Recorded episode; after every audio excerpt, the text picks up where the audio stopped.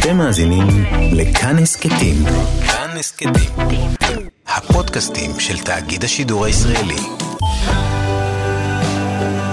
עכשיו בכאן תרבות, אל האור, עם מאיה סלע.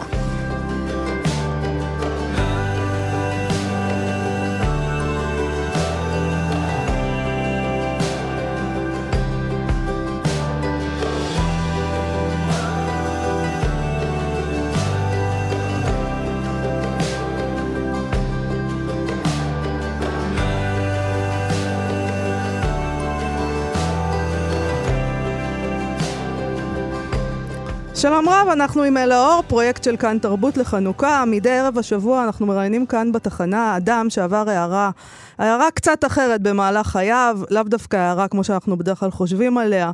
אתם מאזינים לכאן תרבות ב-מאה וארבע נקודה תשע ו-מאה וחמש נקודה שלוש אף אם. אני מאיה סלע ואני אדבר בשעה הקרובה עם דוקטור שמשון ויגודר, שהיום הוא פסיכולוג קליני, אבל פעם הוא היה מהפכן ממקימי הפנתרים השחורים. אני מדברת איתו כדי לבדוק מה הוביל אותו בשנת אלף תשע מאות שבעים ואחת, צעיר אשכנזי, ילד טוב ירושלים מבית הכרם, לחבור אל קבוצת צעירים מזרחים שהתחילה להתארגן אז בשכונת מוסררה ולהקים את הפנתרים השחורים לפני כמעט עוד מעט חוגגים חמישים שנה. זאת הערה שיש לה שורשים יהודיים ושורשים קתולים, יש לה שורשים במוזיקה ג'אז ובתרבות הג'אז בניו יורק של שנות ה-שלושים והארבעים, וברוקנרול של ה-שישים, יש לה שורשים בתנועה לזכויות האזרח בארצות הברית, ובתנועות השמאל הרדיקליות כאן בארץ. יש לה שורשים באירלנד, באנגליה, בארצות הברית, וגם בירושלים של אחרי מלחמת ששת הימים, כשחמישה נערים מרדנים, מירושלים, כותבים קרוז זוהם המתנגד לשחרון הכוח ולהחזקה בשטחים שזה עתה נכבשו במלחמה. הם רואים לנכון לחלק את הקרוז הזוהם שלהם בכנס היסוד של תנועת ארץ ישראל השלמה דווקא. הם חוטפים שם מכות ומוצאים את דרכם משם לתנועת מצפן.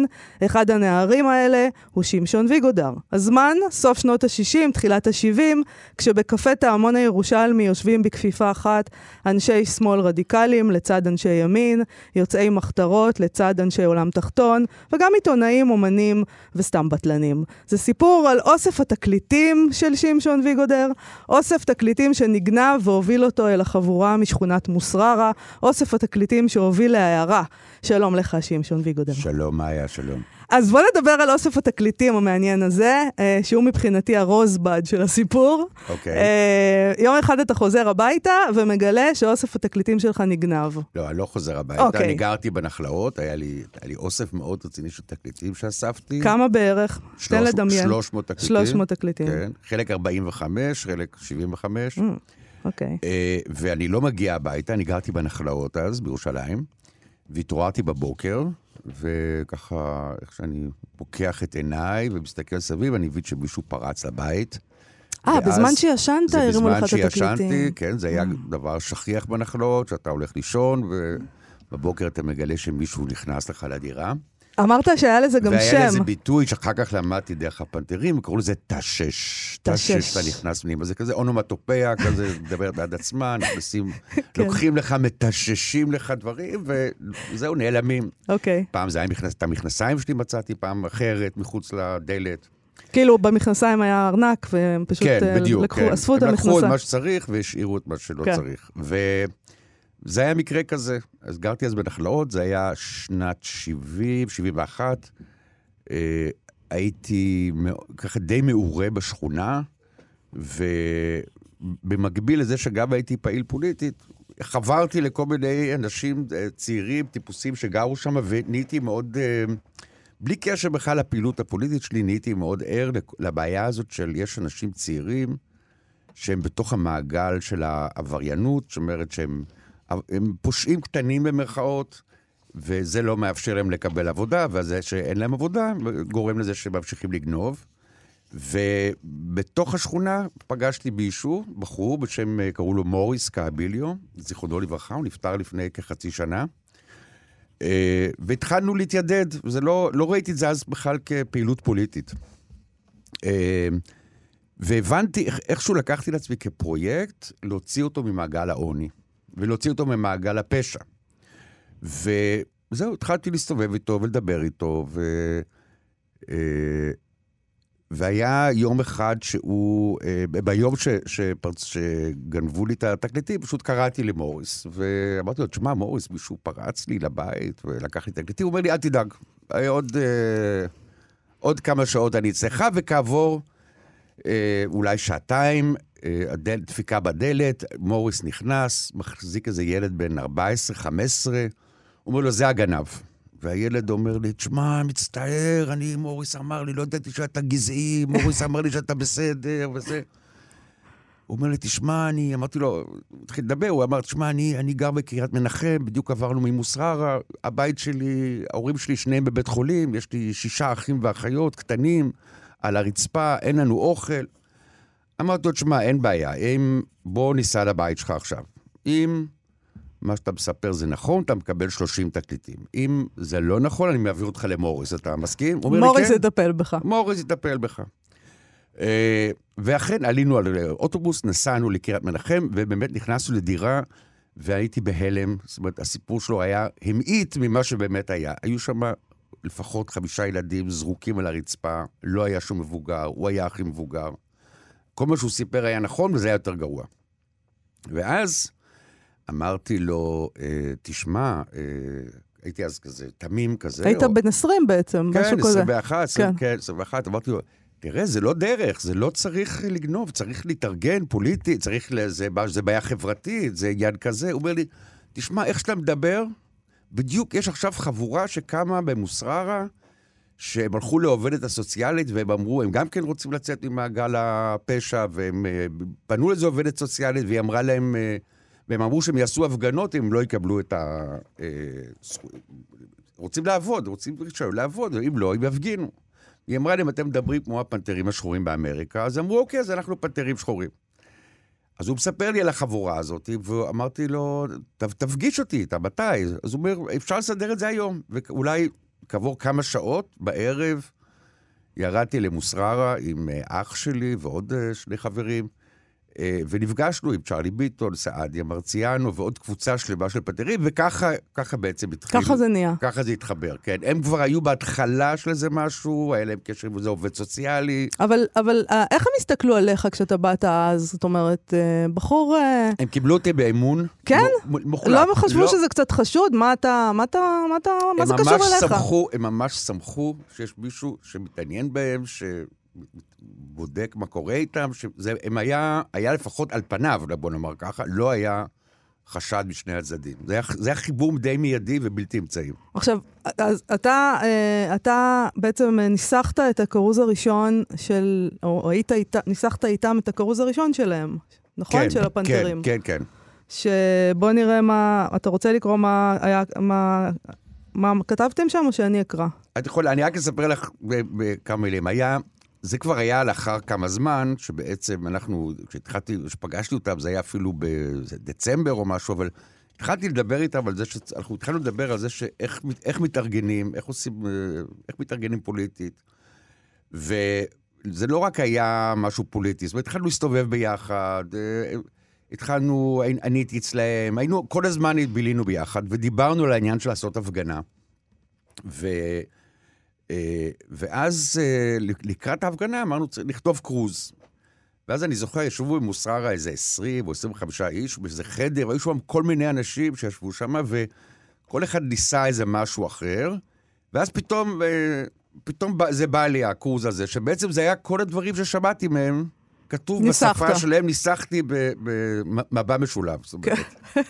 אז כתבת ככה, די מזה שאין עבודה, די מלישון עשרה בחדר, די מלהביט על השיקונים שנבנים בשביל עולים, די לאכול כלב ומכות כל יום שני וחמישי, די מהבטחות הממשלה שלא מתקיימות, די לנו מהקיפוח, די לנו מהפליה, כמה זמן ישימו לנו אותה ונשתוק, לבד לא נעשה כלום, יחד נצליח.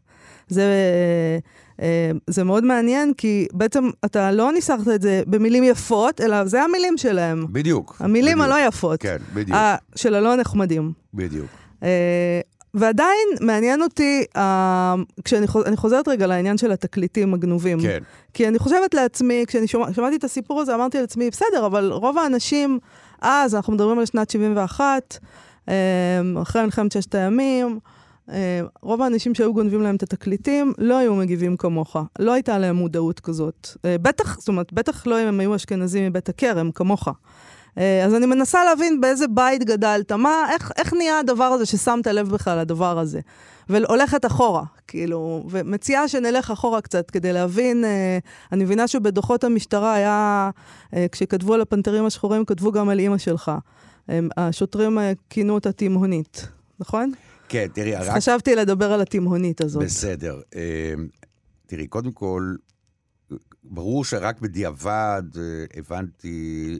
את ההשפעה של אמא שלי ואת הבית שבו גדלתי, כמובן שכל אחד בגיל הזה חושב שהוא ממציא את העולם, כן. וממציא את הכל מחדש. ואמא שלי בהחלט, אפרופו אני רק אגיד משהו לגבי הדוחות של הפנתרים, על הפנתרים שהרבה זמן היינו כל הזמן חושבים שרודפים אחרינו ועוקבים אחרינו, ו... אבל לא באמת האמנו שעוקבים אחרינו. זאת אומרת, זה היה מין מחשבה כזאת, ולימים זה מה שהתפרסם, זה יצא, זה נגיש, דוחות המודיעין של המשטרה, הם רק נהיו נגישים ב-חמש עשרה שנים האחרונות, ואז ראינו באיזה, באיזה היו ממש בפירוט רב, מעקבים אחרינו וניתוחים, ואני יושב בקפה תעמון עם צ'רלי ביטון, ויש שם סוכן משטרה, ואז בשולחן השני סוכן השב"כ מאשר, לסוכן המשטרה, שבאמת התקיים איזשהו מפגש, עכשיו זה, זה בית קפה עם, עם שישה שולחנות, ואני ושרלי יושבים ומדברים על איפה נצא בערב, סתם משהו כזה, וכבר זה משהו שגם השב"כ וגם המודיעין מתאמים ביניהם ומדברים על זה. עכשיו, אמא שלי הופיעה שמה, בתור גברת ויגודר, אישה מאוד תימהונית, שאוספת, שתורמת כספים לפנתרים, כדי לקנות עלות, לקנות עלות. זה בדיוק מה שהיא הייתה צריכה, והם היו צריכים, שזה אמא שלי תמה, ואמרו שהיא אישה תימהונית. עכשיו, אמא שלי בהחלט, בהחלט הייתה טיפוס לא רגיל בנוף הירושלמי. היא באה משפחה אירית קתולית, סבא שלי נולד באירלנד, ובעקבות מגפה שהייתה שם, הגיעה לארצות הברית. הם היו אירים, קתולים, הארדקור, דוד שלי היה קומר, דוד שלי הייתה נזירה, זה הבית שבו אמא שלי גדלה, ומכל מיני סיבות, בגיל, אמא שלי היה יחסים טובים עם, עם המשפחה שלה, אבל בגיל בערך תשע עשרה עשרים, היא הודיעה שהיא עוזבת את הקתוליות, היא פשוט לא רוצה להיות קתולית, והיה לה משהו אנטי הדת הזאת, על כל המשתמע ממנה, בצורה מאוד קיצונית. ואז היא יצאה באיזה מין מסע לחפש את עצמה, והיא גרה, היא הייתה באיזה מין קומונה סטניסלבסקית של תיאטרון, שהיא איזה כמה שנים, ובעצם היא הייתה באמת היפסטרית. היפסטרים אז, היו אנשים שגרו בגרניץ' ויליג', שהם היו בשמאל, שהם שמעו ג'אז, כן. שהם היה להם חיבור לשחורים בארצות הברית. ואימא שלי לאט לאט היא נהייתה בן אדם פוליטי גם ברמה שהיא הייתה פעילה באיגודים איגודים מקצועיים ודברים שקשורים למאבק של פועלים, אבל גם במאבק של שחורים בארצות הברית, ואפילו היא הייתה, היא הייתה בצבא התקופה בפלורידה, ויום אחד, זה היה בתקופה שהיה הפרדה באוטובוסים ובכל מקום, בין שחורים ללבנים, וחזר איזה קצין שחור עטור מדליות במלחמת העולם השנייה, ולא נתנו לו, וכמובן שאסור היה לו לשבת במקום מסוים באוטובוס, אמא שלי קמה, ביקשה לו לשבת, ו, וה, ו, ועצרו אותה בגלל זה, עצרו את האוטובוס, זאת אומרת, היה לה רגישות ופתיחות לכל הנושא של זכויות אזרח לשחורים, וכל המאבק הזה, עוד לפני שהוא בכלל התחיל המאבק הזה. שאגב, אתה גדלת על סיפורים כאלה בילדות? כלומר, בהחלט, היא סיפרה... כן, okay, בהחלט, okay. בהחלט. Okay. אז כאילו הייתה, זה האמא הגיבורה, שזה מה ששמעת שהיא עשתה. דבר, בין היתר, בין okay. היתר, כן. ואז, ואז בעצם, אמא שלי עברה, אני לא אכנס למסע מאוד ארוך, עם עצמה של לימודים וכו', עד שבעקבות השואה, ומה שהיא שמעה על שואה, היא מאוד התחברה ליהודים, היא החליטה להתגייר. והיא הלכה ולמדה במרכז, זה המרכז התיאולוגי היהודי, שזה המרכז של התנועה הקונסרבטיבית. בניו יורק. בניו יורק, ו- וזה ליד קולומביה, ומי שלקח אותה תחת, אימץ אותה, זה היה השל, הרב השל, שהיה גם פילוסוף, ולימים אחד השותפים של מרטין לותר קינג, והוא אימץ אותה, ואמא שלי עשתה מסע ארוך והחליטה להתגייר, ושם היא פגשה את אבא שלי, שהגיע גם כאילו משפחה אירית, יהודית, הוא בא ללמד שם פילוסופיה יהודית, גם ללמוד לימודי רבנות, והם היו בדרך כלל יוצאים לשמוע ג'אז, באפולו, ובעצם אימא שלי שכנעה את אבא שלי לבוא לארץ. הוא לא התכוון, היהודי המקורי הזה לא הייתה לו איזה כוונה לארץ. היהודי המקורי הזה שאומנם כל החייו עסק ביהדות ובתיעוד של היהודים, וערך אנציקלופדיות, הוא תמיד טען שההיסטוריה מלמדת שאם אתה מרכז את היהודים במקום אחד, זה סכנה ליהודים, אפשר להשמיד אותם, והיהודים צריכים להיות מפוזרים. זאת הייתה הגישה שלו, ואמא שלי אמרה, לא, אני לא הולכת להתגייר בשביל לגור באיזה פרבר אה, אמריקני, ואז הם ככה הגיעו לארץ. כן, אוקיי. אז זאת אומרת, אתה גדלת כילד ששמע את כל הסיפורים האלה של אמא שלך, אז זה לא פלא ש... כלומר, אתה חושב שנגיד לומר שהייתה לך הערה עם התקליטים והרוזבד הזה, זה, זה הפרזה? כאילו, אולי זה לא פלא שילך, שאתה... באופן טבעי, הייתה לך רגישות לדבר הזה. תראי, אני חושב שמה ש... זאת ההערה זה שבעצם... כמה אימא שלי השפיעה עליי. אה, אוקיי. בלי שאני אדע שבעצם, כי באותו זמן אתה לא חושב על זה, אבל ברור שהכל היה שם, ויתרה מזאת, גם האופן שבו אימא שלי התנהלה, בזמן שאנחנו התחלנו, כי גם אח שלי, מאיר ויגודר, שהוא בעצם הרבה מהצילומים שמכירים על הפנתרים באותו זמן, היה... והוא צילם, כן. והוא צילם הרבה תמויה בין חמש עשרה שש עשרה. אז... האופן שבו אימא שלי קיבלה את נושא הפנתרים היה מדהים, זאת אומרת, עוד לפני הפנתרים, דרך אגב, אם אני חוזר לאותו מוריס קאביליו, שאני בעצם לקחתי אותו כפרויקט אישי, ולהוציא אותו ממעגל הפשע, היה שלב מסוים שהוא גנה, הוא האשים אותו, הוא היה גונב תיקים, זה היה המקצוע שלו, זה היה בתור ההיררכיה, הוא היה חוטף תיקים. ואני באמת הייתי יושב ומדבר איתו על איך יוצאים מזה, וגם הוא הביע רצון לצאת מזה. ואז השיב אותו בגניבת מכונית, שהוא לא, הוא לא היה, זה היה אשמת שווא, אבל בגלל שהיו לו תיקים קודמים, הביאו אותו לבית משפט, ואני הבאתי את אמא שלי לתת עליו עדות אופי, כי כבר פגשה אותו זה פעם פעמיים. והם רצו, אז קראו לזה העמדה לדין, רצו אה, לשלוח אותו לכלא לחודשיים לפני המשפט שלו. ואז אמא שלי באה ודיברה עם השופט ואמרה, אני מכירה מוריס, והוא בחור טוב מאוד, טוב מאוד. אז השופט אמר לה, בחור טוב, את מוכנה שהוא יתגורר בביתך עד שיהיה, יתחולל למשפט? אז היא אמרה, אין בעיה. וככה... והיא לקחה אותו. וככה, מוריס הגיע לבית של ההורים שלי, לחודשיים, והוא היה, זאת אומרת, משש בערב הוא היה צריך להיות בבית, והמשטרה היו באים לבדוק את זה. עכשיו, בניגוד לאמא שלי שהתחברה אליו מיד, אבא שלי, שבכל זאת אה, באוניברסיטה... דוקטור ויגודר. כן. הוא בחיים שלו לא פגש בן אדם כמו מוריס, ומוריס אף פעם לא פגש כמו בן אדם כמו אבא שלי, והם מאוד התחברו. הם היו רואים כדורגל ביחד, מדברים על כדורגל, אה, הוא, הוא השתלב בבית להפליא, הוא ישן אצלי בחדר, כי אני אז הייתי מחוץ לחדר. ועוד דבר שעלה בדעתי, שבעצם, כי גם הייתי מנהל עם אה, מוריס שיחות, ארוכות, והוא היה מאוד, הוא היה בן אדם שכולו רגש, ואתה לו בעיה קצת בביסות רגשי, והוא היה צריך מישהו שיעזור לו לתת שם לרגשות הלא מבוסתים שלו, והוא היה בוכה, והיה בו המון המון כאב. ואם כבר, כאילו, הערה, הערה בעקבות ההערה, הוא בעצם היה מטופל הראשון שלי. זהו. רק שלא חשבתי על זה בכלל אז, מושגים של טיפול, אבל זה כן היה מופרד בעיניי אז, מהעניין הפוליטי, ורק בעצם כש... פגשתי את הפנתרים, ו- ו- ופתאום התחבר לי הדבר האישי שאני עושה פה, עם, הש- עם הבעיה באמת של, של מזרחים אז, של עוני, של מעגל פשע, של כל הדבר הזה, הכל פתאום חבר יחד. זה, זה, זאת הייתה מין הערה כזאת, שהכל, זה, זה היה בשבילי כאילו תחומים נפרדים. אז לפני שנמשיך, כי אני רוצה לשמוע על, על ירושלים באותה תקופה, על תעמון, על האזור הזה, מה, מה, איזה חיים היו שם, וגם על המצפן, בוא נשמע איזשהו שיר שבטח שמעתם אז אולי. בוא נראה. Come gather around people wherever you roam and admit that the waters around you have grown and accept it that soon you'll be drenched to the bone. If your time to you is worth saving, then you better start swimming or you'll sink like a stone. Or the time's how it changes.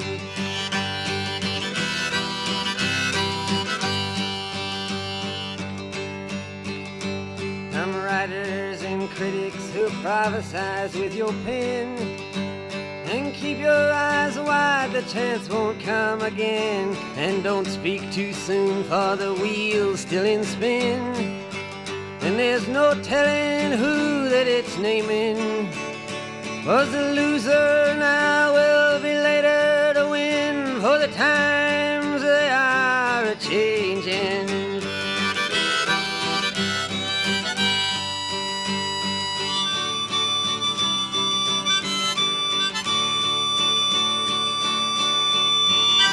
Some senators, congressmen, please heed the call. Don't stand in the doorway, don't lock up the hall, for he that gets hurt will be he who has stalled. The battle outside raging will soon shake your windows and rattle your walls, for the times they are a-changing.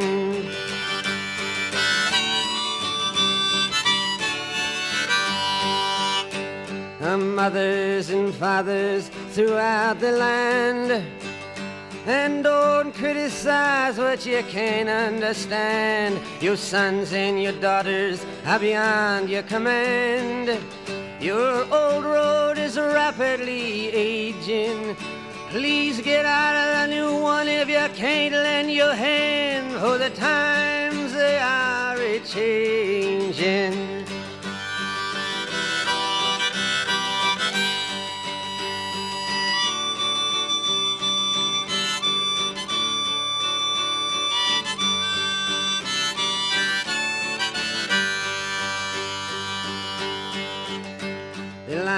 It is drawn, the curse it is cast.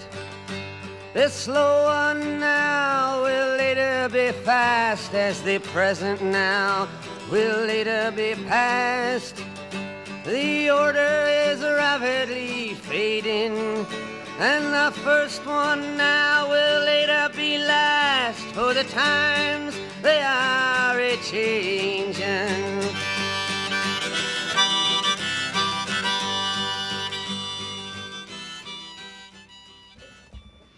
אנחנו עם אל האור, פרויקט של כאן תרבות לחנוכה. מדי ערב השבוע אנחנו מראיינים כאן בתחנה אדם שעבר הערה קצת אחרת במהלך חייו, אה, לאו דווקא הערה כמו שבדרך כלל חושבים, כמו שמתכוונים, אה, לא בודה, לא אלוהים, לא בהכרח.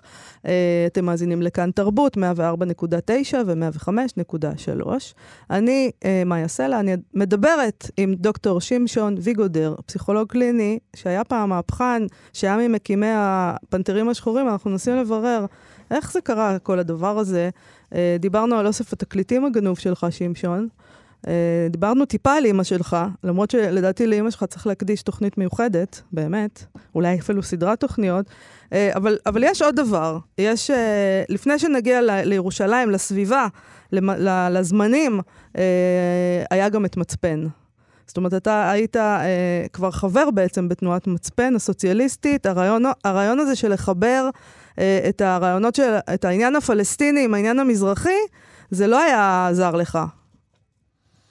לא עזר לי? לא היה עזר לך. עזר לי. Mm-hmm. לא, זה לא היה זר, למרות שאני אגיד לך, יש פה כמה דברים. אחד זה שבעצם, בתוך אפילו מצפן עצמה, רוב האנשים במצפן לא חשבו על החיבור הזה בין המאבק המזרחי למאבק הסכסוך הישראלי-פלסטיני. הם יותר התעסקו בעניין המעמדי, והיו, אבל, אמנם, אבל היו כמה אנשים במצפן שכן דיברו על החיבור הזה, שהם כולם, הם היו בעצמם ספרדים, מזרחים, חיים הנגבי זה אחד מהם, שכן דיברו על הנושא של יהודים ערבים, וכן דיברו על הבעייתיות הזאת, ולמה, ולנסות להבין ולחקור למה בעצם המזרחיים כל כך כאילו שונאים ערבים, למרות שהם באים מהתרבות הזאת, וניסיון להבין את זה מעבר לזה שלהגיד טוב, הם באו משם והתייחסו להם לא יפה, והם... הם, בגלל זה, ומכירים אותם הכי טוב. מה שנקרא, הם מכירים באמת את הערבים. הם מכירים את הערבים. זה לא בדיוק ככה, זאת אומרת, זה היה הרבה יותר מורכב מזה, ואני חושב שהייתה פה עניין של הרבה אנשים שהגיעו מארצות ערביות, ובעצם המדינה ש... והתרבות והשפה שממנה הם באו, זה עכשיו האויב, והם צריכים גם להבחין את עצמם, שלא לדבר על זה שלוקחים אנשים שהיו, נגיד, סוחרים, ושמים אותם ב... על הגבול ובעיירות פיתוח, זאת אומרת, היו המון המון דברים ש... הרבה מהם אני לא הבנתי, זאת אומרת, רק דרך העבודה עם הפנתרים, שהתחלנו לנסוע לעיירות פיתוח, למקומות, זאת אומרת, חלק מהעבודה זה היה, נסעתי פעם ראשונה, ופה אני למדתי וגיליתי המון דברים שלא למדתי במצפן, ולא ידעתי, זה היה, הגענו לעיירות פיתוח, נסענו, נסענו לאשדוד, לנמל, נסענו לירוחם, נסענו לשלומי. מקומות שהיית בהם פעם ראשונה? אז... לגמרי, פעם okay. ראשונה, כן. אה, אה, ונסעתי, היינו נוסעים עם הפנתרים, נסענו, נסעתי לכל מיני קולות. אני, אני למדתי המון, מה, זה לא ש...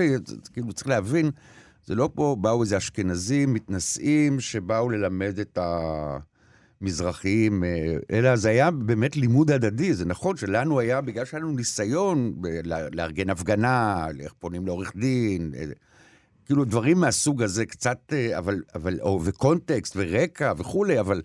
זה, הלימוד היה, והתחושה הייתה שהלימוד הוא הדדי, באמת, ו, וזה לא היה משום מקום מתנשא. אז בתוך ה, הניסיון של מצפן, שהייתי מצפן, אני, אני היום מסתכל על זה, בעצם אז יצא, עזבתי את מצפן בעצם. כי... עזבת את מצפן והלכת לפנתרים השחורים? זה, זה היה פחות היה... או יותר בו זמנית, okay. כי ב, בתוך מצפן התחילו כל מיני פילוגים על כל מיני... Uh... קראתי איזה מאמר שכ... שכתבת, וזה היה בזה משהו קצת מצחיק, שזה היה, אלה היו טרוצקיסטים, ואלה היו לניניסטים, היום זה בכלל היו... כל מיני כאלה. היה... תראה, קודם כל זה יהודים, וכשיש לך יהודים, אז הם מתפלגים על קוצו של סל, כאילו קוצו של יוד, ואז...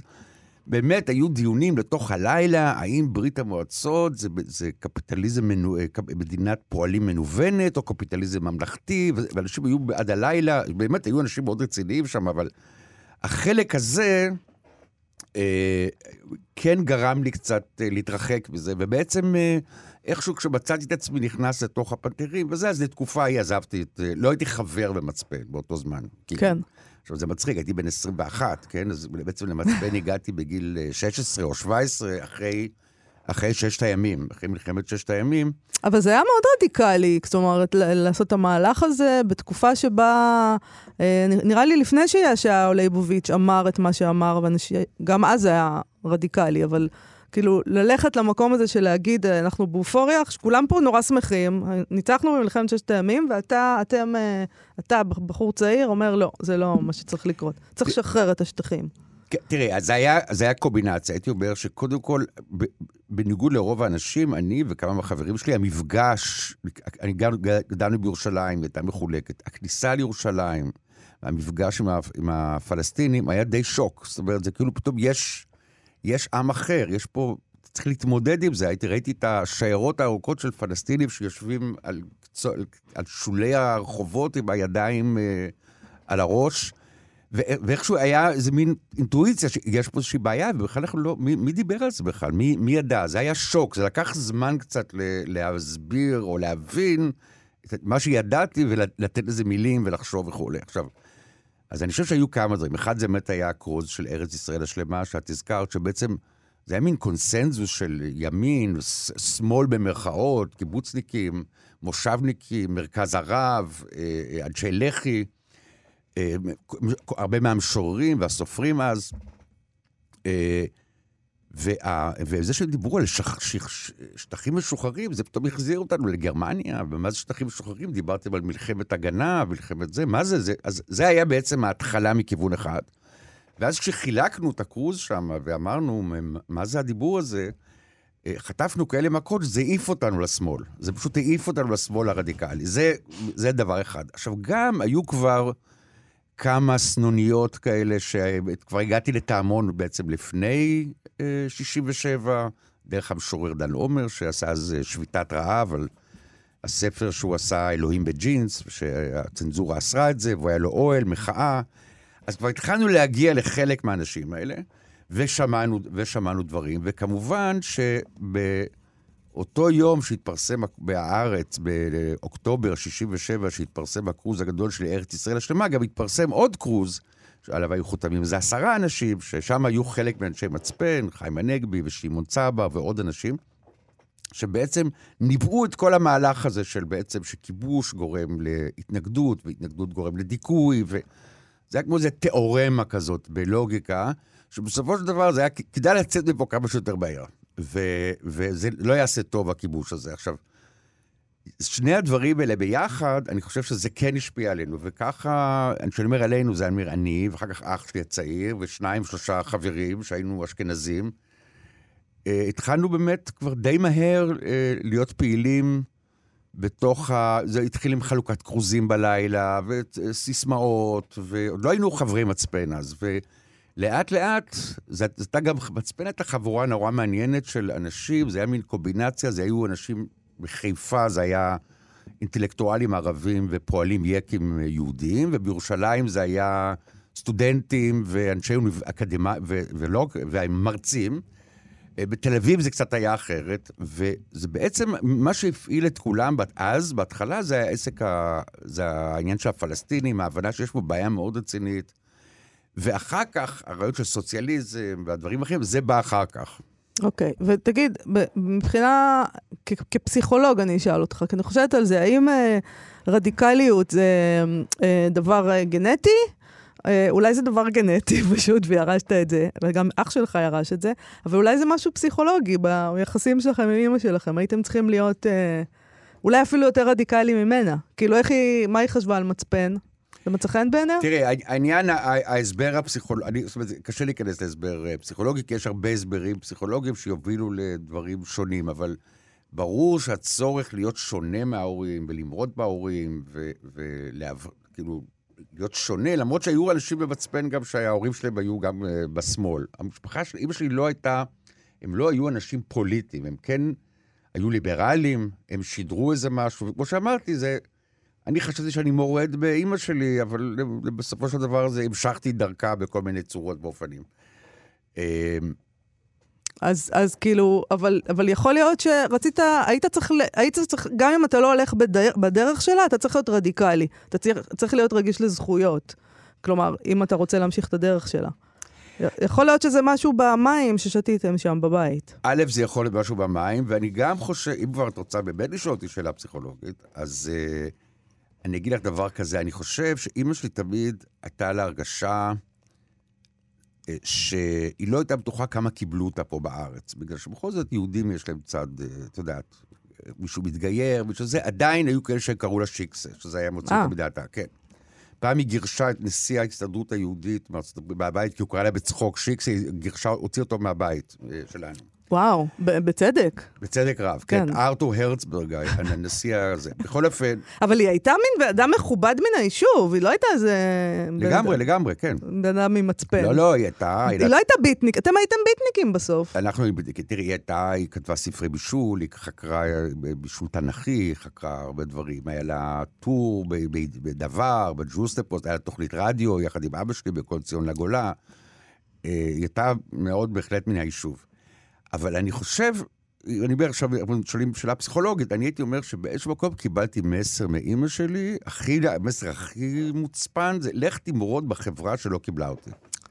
זה כיוון אחר, כיוון אחר. זה נקמה כזאת. לא, לא נקמה. רגע, אבל אתה חושב שיכול להיות שאתה כמו, כמו, אומרים את זה על בנימין נתניהו, ראש הממשלה, שבגלל שהאקדמיה פה וזה לא קיבלו את אבא שלו, אז הוא עכשיו מורד, ב... הוא...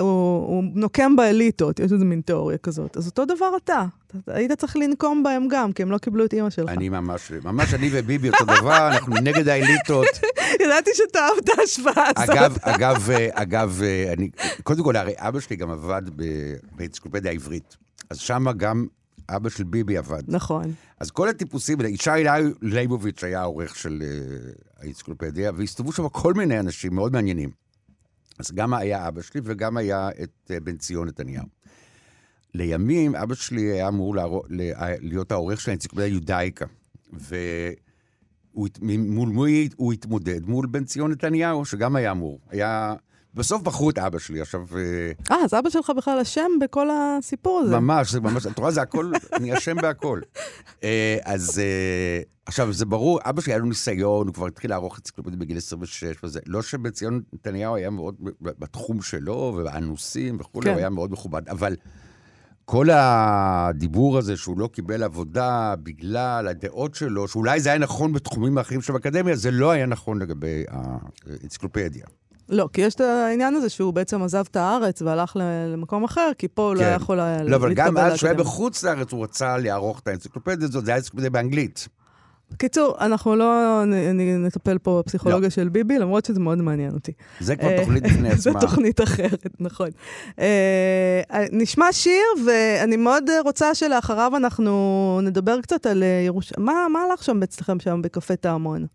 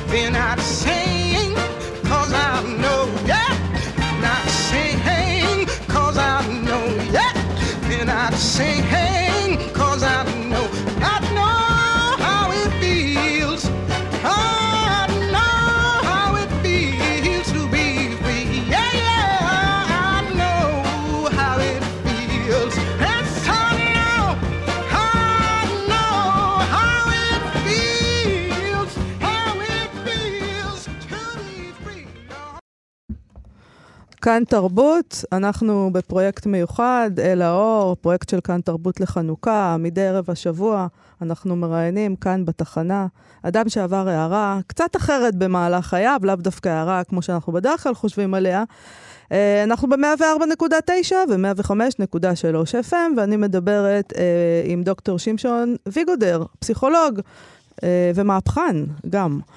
דיברנו, טוב, דיברנו על המון נושאים, שמשון, ומעניין אותי גם העניין הזה של, כאילו, אי אפשר להתעלם מהעובדה, מצטערת, שאתה אשכנזי, בתוך כל הסיפורים האלה, ונורא מעניין אותי, אה, המשטרה לא אהבה את מצפן, והיא לא אהבה את הפנתרים. אה, היחס אליך, איך הוא היה? זה מה שמעניין אותי. תראי, אחד, הדבר, אחד הדברים הכי מפתיעים, היו שסך הכל, שמצפן הייתה... קבוצה אז, גם היום, נחשבת למוקצה שבמוקצה שבמוקצה, זה בוגדים, שונאי עצמם, אנטישמים, כל תואר שיכול להיות. נכון, זה לא השתנה. וגם היום מצפן זה כאילו, רוב האנשים, בטח בשמאל, אף אחד לא יקבל את זה. עכשיו, ואנחנו הפגנו במקומות, בכפרים, בגדה, פלסטינים וכו'. עכשיו, מה שהפתיע אותי, זה שבמאבק, שעברתי בכל המאבק עם הפנתרים, המשת... היחס אליי נהיה הרבה יותר גרוע. זאת אומרת, כי, בר...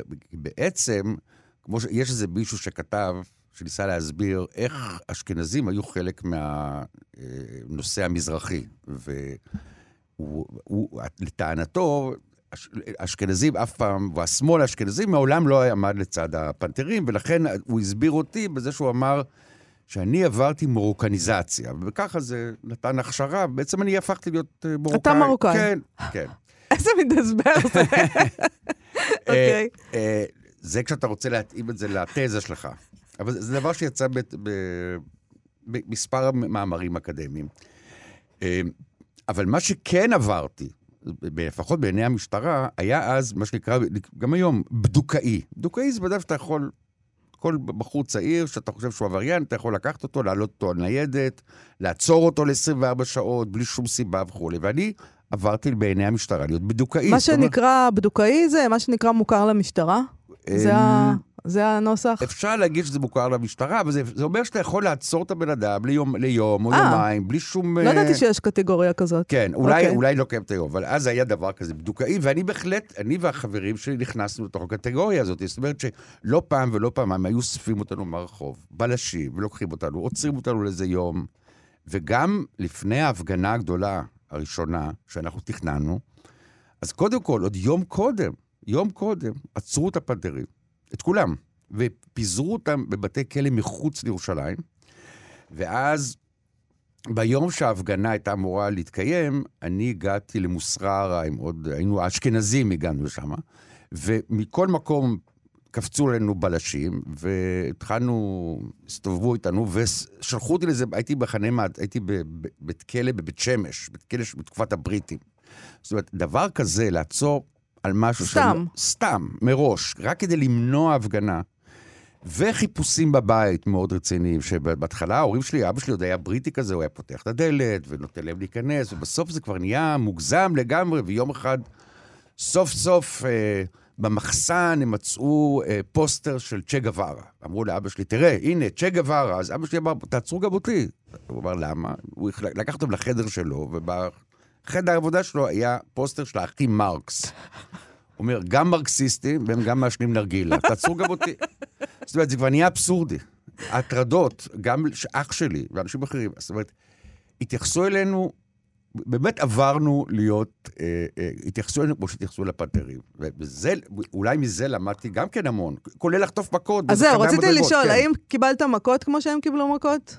או שהרביצו לך יותר בעדינות. כן, הייתה, הייתה פעם אחת, אחרי ההפגנה הגדולה, השנייה שהייתה בירושלים, שאותי לא הצליחו, לא עצרו במהלך ההפגנה, עצרו אותי יום אחר כך, לקחו אותי שלושה בלשים, הכניסו אותי לחדר המדרגות, נתנו לי מכות מאוד רציניות, רק בלי להשאיר סימנים, ידעו שזה בעיטות בצלעות, הביאו אותי למחנה, למגרש הרוסים, טענו שאני תקפתי אותם, זאת אומרת, למדתי המון, הרבה דברים בגיל הזה, זאת אומרת, שיכולים שוטרים לתקוף אותך, להביא אותך, בלי להתבלבל, להסתכל לך בעיניים, ולהגיד שאני תקפתי אותם, שבמובן הזה זה התחיל להיות יותר ויותר קרוב לאיך שהתייחסו לפנתרים, וכולל זה, דרך אגב, שגם אה, היה בהפגנה הגדולה הזאת, מישהו, סוכן של המשטרה, שהיה בפנתרים, קראו לו אלבז, זרק כמה בקבוקי מולוטוב, ליד אה, סוסים של המשטרה, ו... פתאום בעיתון דבר, למחרת, הופיע שאני ועוד חבר שלי, איגל, איגל אה, אה, נוח, קראו לו, הוא היה מכונה העז. אה, העז, קראתי את המאמר, כן. כן. אה, אנחנו, כתוב שאנחנו חשודים בזה שזרקנו בקבוקי מולוטוב על שוטרים. עכשיו, לא, זה לא היה ולא נברא, אף אחד לא זרק בקבוקי מולוטוב, גם ב... זאת אומרת, זה היה, היו, נזרקו בקבוקי מולוטוב, אבל... כל הבקבוקי מולוטוב שנזרקו באיזושהי הפגנה של הפנתרים, היו תמיד סוכני משטרה. סוכנים פנימיים של המשטרה. אז ב... הדבר הזה שיש ב... בסדרה שרצה עכשיו, שעת נעילה, שיש שם פנתרים כן, שחורים כן. במלחמת יום כיפור, וה... והדבר הזה שהם מחפשים מי, ה... מי, ה... מי המלשן שם ביניהם, כן? מי, כן, מי שתנקר. כן. אז בעצם חי... הפנתרים חיו בתוך דבר כזה של חשדנות, שכל הזמן יש שם סוכנים של המשטרה. א', החשדנות הייתה קיימת, ב', אה, היו אי אלו אנשים שהמשטרה... החדירו לתוך uh, הפנתרים, וחלק מהם היו אנשים ממוסרה עצמה, החש, החשדנות הייתה שמה. הבעיה עם הסדרה, דרך אגב, שהיא עוסקת יותר מדי בנושא הסוכ, הסוכנות, והסוכן חשאי, וסוכן של המשטרה, וסוכנים סביב זה, ופחות מתעסקים בלמה בכלל כמה הפנתרים. זאת אומרת, כן. אין בכלל התייחסות ל, ל... מה הייתה הבעיה, מאיפה זה צץ, כי בכל זאת היה זמן מאוד... זה היה קומבינציה של דברים שאולי הדבר שמאוד כאילו הבליט לפנתרים, ולא רק לפנתרים, בכלל, למזרחים, בכל הארץ, את המצב שלהם היו העולים מרוסיה, שבדיוק זה היה עלייה מרוסיה בתחילת שנות ה-שבעים, שאנשים קיבלו הרבה פריבילגיות, קיבלו וילה, וולבו, הם היו מדברים על זה. זה היה דבר, זה פלוס מצב מתמשך של עוני וקושי לצאת מזה, אלה היו הסיבות שהעלו את כל הנושא הזה. אבל uh, יש דבר נורא מעניין, כאילו, למה בעצם פחדו כל כך מהפנתרים השחורים? כשאתה מתאר לי את כל המצב הזה, ממה הם כל כך פחדו מהם? תראי, מה היה כל כך מפחיד? תראי, זה נורא מעניין, וזה אפשר לראות בתוך הדוחות של המשטרה, של המודיעין של המשטרה. בעצם היו להם כמה פחדים. אחד, היה עניין שהם כתבו לזה השד העדתי, ואז בתוך הדוחות של המשטרה כתוב, צריך לאסוף את כל השוטרים שהם רובם בעצמם, מזרחים, וחלקם ממוסרה ערב ומאותם שכונות, וכתוב, צריך לעשות יום שלם להסביר לשוטרים על השד העדתי. זאת אומרת, כל הדבר הזה שיצא בוואדי סאליב, כן. שאחר כך השכיחו אותו. אז קודם כל היה פחד בכלל מהנושא הזה של לדבר על מזרחיות, ו- ושיש בעיה וכו'. זה היה פחד אחד. הפחד השני, לפי הדוחות של המשטרה, היה... שאנחנו נחבר בין המאבק של המזרחים למאבק של הפלסטינים, ושכל ה... בכל השכונות האלה שהם כולם היו חירותניקים, שהם יזוזו שמאלה. Mm. אז בעצם היו פה שתי אג'נדות, וגם היו שתי אג'נדות בתוך המשטרה, מסתבר אה, אה, סותרות, כי היו כאלה שאמרו, בתוך המשטרה אמרו, זה טוב מאוד, אם הם ילכו עם, ה... עם מצפן, ועם האנשים האלה, זה יהיה יותר קל לעשות להם דה-לגיטימיזציה. נכון, כי אז הם בוגדים. אבל, אבל הם אנחנו מדברים בכל מקרה, שנת שבעים ואחת, שחירות אנשים... לא בממשלה. בגין לא בממשלה. בסדר, זה מפאי, מפאי, מפאי, מפאי נכון. יהיה תמיד מפלגת שלטון לכל דבר ועניין, וממסד, ובן גוריון, זה לא... אוקיי. הם היו אז... אה, זה בהחלט מחשבה מפאיניקית כזאת. ואני אומר, זה מעניין שבתוך המשטרה עצמה היו שתי מגמות. זאת אומרת, אחת שאומרת... אחד שחוששת מחיבור כזה בין שמאל, ואחד שאומרת, נהפוך, בוא ניתן להם. בוא נעשה לסיום, בוא נדבר קצת על טעמון, כדי להבין את הסביבה, את הסביבה שבה כל הדבר הזה התנהל. אתה אמרת לי שכעסו עליך שם, שהבאת את החבר'ה האלה לטעמון. היו כאלה שבהחלט, היו כאלה שכעסו עליי, שאני הבאתי את הפנתרים לשם, כי מאז הם התחילו לבוא לשם, ופתאום זה שינה קצת את ה... הרכב ממילא המאוד מורכב. פתאום היו מזרחים בתעמון או מה? לא, מזרחים תמיד היו בתעמון. אז מה, עבריינים קטנים? כן, מזרחים תמיד היו.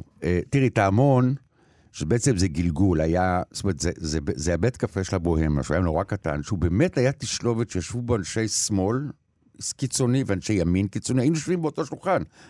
רובי ריבלין, אולמרט, היו עוד אנשים, היו גם כן מגיעים לתעמון. זאת אומרת, זה היה...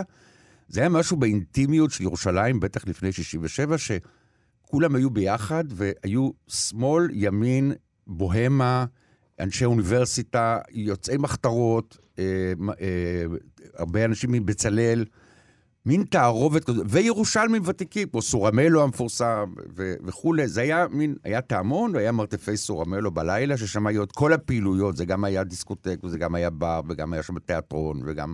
אבל זה מוזיקה. קצת, בכל מקרה, גם שזה מכל הצדדים, זה נשמע לי כמו, סליחה על המילה, אליטות, שהיו, ישבו בתעמון. כלומר, אנשים שהם אליטות, גם אם הם ימין וגם אם הם שמאל, ממקימי הארץ, ופתאום באו החבר'ה של הפנתרים, זה לא היה אליט, זה לא היה חלק, הם לא היו שייכים לשם, כאילו. ברמה מסכן, הם לא היו הלקוחות הקבועים בתעמון. כן, כן, נכון. אבל, אבל... אני רק רוצה לציין שבכל זאת היו גם, זה לא היה רק אליטות, זאת אומרת, בכל זאת כבר מקודם, קצת עבריינים כן היו מגיעים לשם, אבל ברמה אחרת, עבריינים יותר ברמה. זאת אומרת, שיכנסו לאליטה. לא עבריינים קטנים. כן, אני אומר, כן. אבל אתה יודע, גם היום, כשאתה מתאר לי את התיאור הזה של קפה טעמון, אז אני לא יכולה לדמיין היום מקום כזה. זאת אומרת, זה לא שאני... זה, זה מוזר לי לחשוב בכלל על מקום כזה, שקודם כל, על עולם כל כך פוליטי, העולם היום כבר לא פוליטי במובן הזה, נכון? אתה אומר לי, אנשי כן. שמאל, ימין, מחתרות, מצפן, זה כל הזמן אה, היו אידיאולוגיות שהתנגשו, והאידיאולוגיות כולן קרסו, אז כשאנשים היום יושבים באיזה בר, לא יודעת, אני לא רואה את הדבר לא, אין, אין הזה. מקום, אין, אין לזה אח ורע, לא לטעמון ולא מה שקראו, הפוספוס, מרטפי סורמלו, לא היה דבר כזה, וא' כולם היו יותר אידיאולוגים אז, וגם לא היה, אני חושב שזה שהיו שמאל וימין, ישבו יחד באותו בית קפה, אני לא רואה את זה קורה דבר לא, כזה. לא. כנ"ל גם היו ערבים שישבו בתעמון. גם כן, היחסים בין יהודים וערבים, היום, זאת אומרת, אני חושב שאז היו כל מיני מקומות שבהם יהודים וערבים, בין אם זה היה באוניברסיטה, בין אם זה בעסקים, בין אם זה, היו ביחד. היום ההפרדה היא מוחלטת. נכון. ו- בכלל, כל הנושא של הפלסטינים יצא מהתודעה הישראלית באופן מוחלט. אף אחד לא עוסק בפלסטינים יותר, הם חזרו להיות, כאילו אין אף אחד שמדבר על זה בכלל. והקומבינציה האנושית, ובכל זאת, צריך להבין, זה שנות ה-שישים, וכל מה שזה הביא, מה שקורה בכל העולם, והמהפכה של הסטודנטים, והשמאל, והמוזיקה, הרי בעצם לא הזכרתי את זה, אבל... המוזיקה הייתה חלק מאוד, אנחנו, אנחנו היינו צעירים שהיינו הושפענו נורא גם מהמוזיקה, ומה שקורה בארצות הברית, ומה שקורה באירופה. וסמים, בוא נגיד גם. וגם חשיש, אז היה בכל ירושלים היה חשיש, והיו מחששות בעיר העתיקה. זאת אומרת, הכל ביחד די שינה ו- וגרם לכל מיני מפגשים בין קבוצות שמקודם אולי לא היה ביניהם קשר. זה אפשר, כן. אפשר איזושהי אינטראקציה שהיא מאוד חד פעמית בזמן. נגיד לסיום... הפנתרים השחורים זה פרויקט או תנועה שהצליחה או נכשלה? תראי, אני חושב שכתנועה, זאת אומרת, כתנועה היא נכשלה. זאת אומרת, במובן זה שהם, אם הם היו נשארים מאוחדים, הם היו יכולים להגיע להרבה יותר הישגים, ודי מהר כל מיני מפלגות ואנשים נכנסו פנימה ופוררו אותם. אז המטרות שלהם, הם לא, לא כך הצליחו בהם, אבל אין ספק שזה הביא למודעות של כל העניין של המזרחיות והמזרחים בצורה חסרת תקדים. זה שינה את הכל. כן. זה עשה מהפכה תודעתית בציבור הישראלי, שבכלל לא שיערנו אותה אז. דוקטור שמשון ויגודר, לצערי אנחנו צריכות, צריכים לסיים, למרות שאפשר לדבר רק על אמא שלך עליו. לפחות עוד איזה שעתיים. Uh, תודה רבה לך שבאת וסיפרת לי על ההערה שלך, uh, בפרויקט אל האור של כאן תרבות לחנוכה, uh, ב-מאה וארבע נקודה תשע ו-מאה וחמש נקודה שלוש, כאן תרבות. Uh, תודה רבה לאבי שמאי, uh, שם מאחורי הזכוכית. תודה לכן עוז. חג שמח. להתראות. In a little tent, oh, and just like the river I've been running ever since. It's been a long, a long time coming, but I know a change gonna come. Oh, yes it will. It's been too hard living, but I'm afraid to die. I don't know what's up there beyond the sky. It's been a long, a long time coming, but I know a change gonna come. Oh, yes it will. I go to the movie.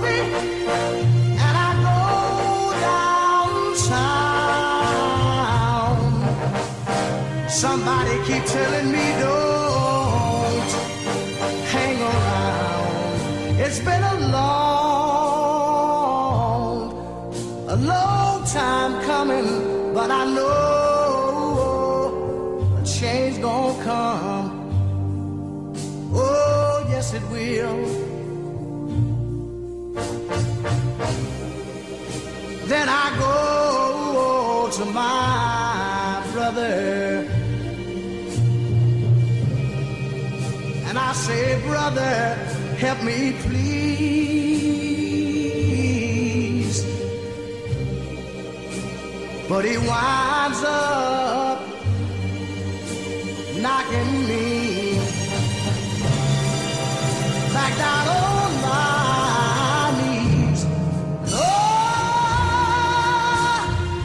time that I thought I could last for long, but now I think I'm able to carry on. It's been a long, a long time coming, but I know a change gonna come.